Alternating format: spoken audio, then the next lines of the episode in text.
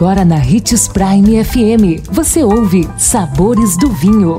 Todas as notícias e informações para quem ama o mundo do vinho. Apresentado por Sabores do Sul, Adega Emporium. Sabores do Vinho.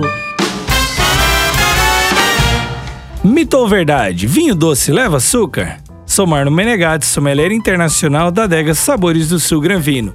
E em nosso programa de hoje, de Mito ou Verdade, a pergunta é: todo vinho doce leva açúcar? O que você acha? Então, é mito. A maioria dos vinhos finos do mundo não leva açúcar. São vários os tipos de vinhos doces, fortificados, botritizados, de colheita tardia, etc. Mas uma coisa é certa: nenhum deles leva adição de açúcar. A doçura que se sente no paladar vem da própria uva, é o açúcar residual, ou seja, que não foi transformado em álcool durante a fermentação.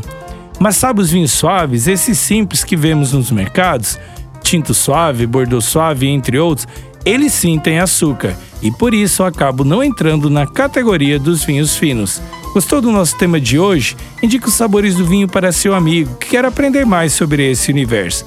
E lembre-se de que para beber vinho você não precisa de uma ocasião especial. Um brinde, tchim, tchim.